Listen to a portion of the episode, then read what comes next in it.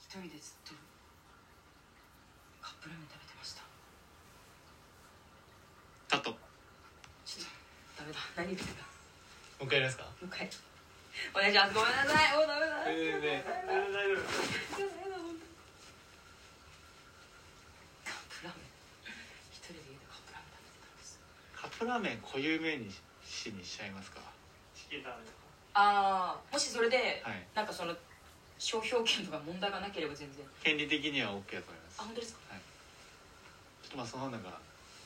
リアルっていうかその人のこ、うんなんか好みが出るかなっ確かにていうそうチキンラーメンに卵を頭乗せするのが好きなんですあそういうの出しま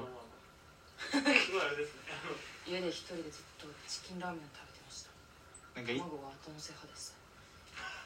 でなんかその日は後乗せするおこと忘れましたぐらいのああなるほどその理由余裕すらなかった 後のサーレスって言ったらねなんかちょっと確かにそうあれなんか全然あポップな感じなの後うんうん乗せする卵を後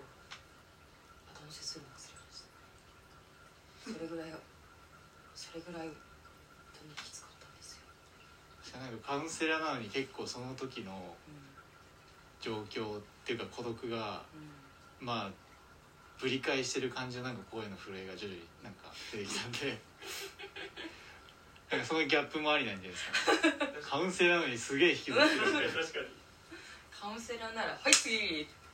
まあなんでなんかなんて言うんだろう最初私最初との緩急の差をつけたいなって今ちょっと思っててはいはいなんか最初は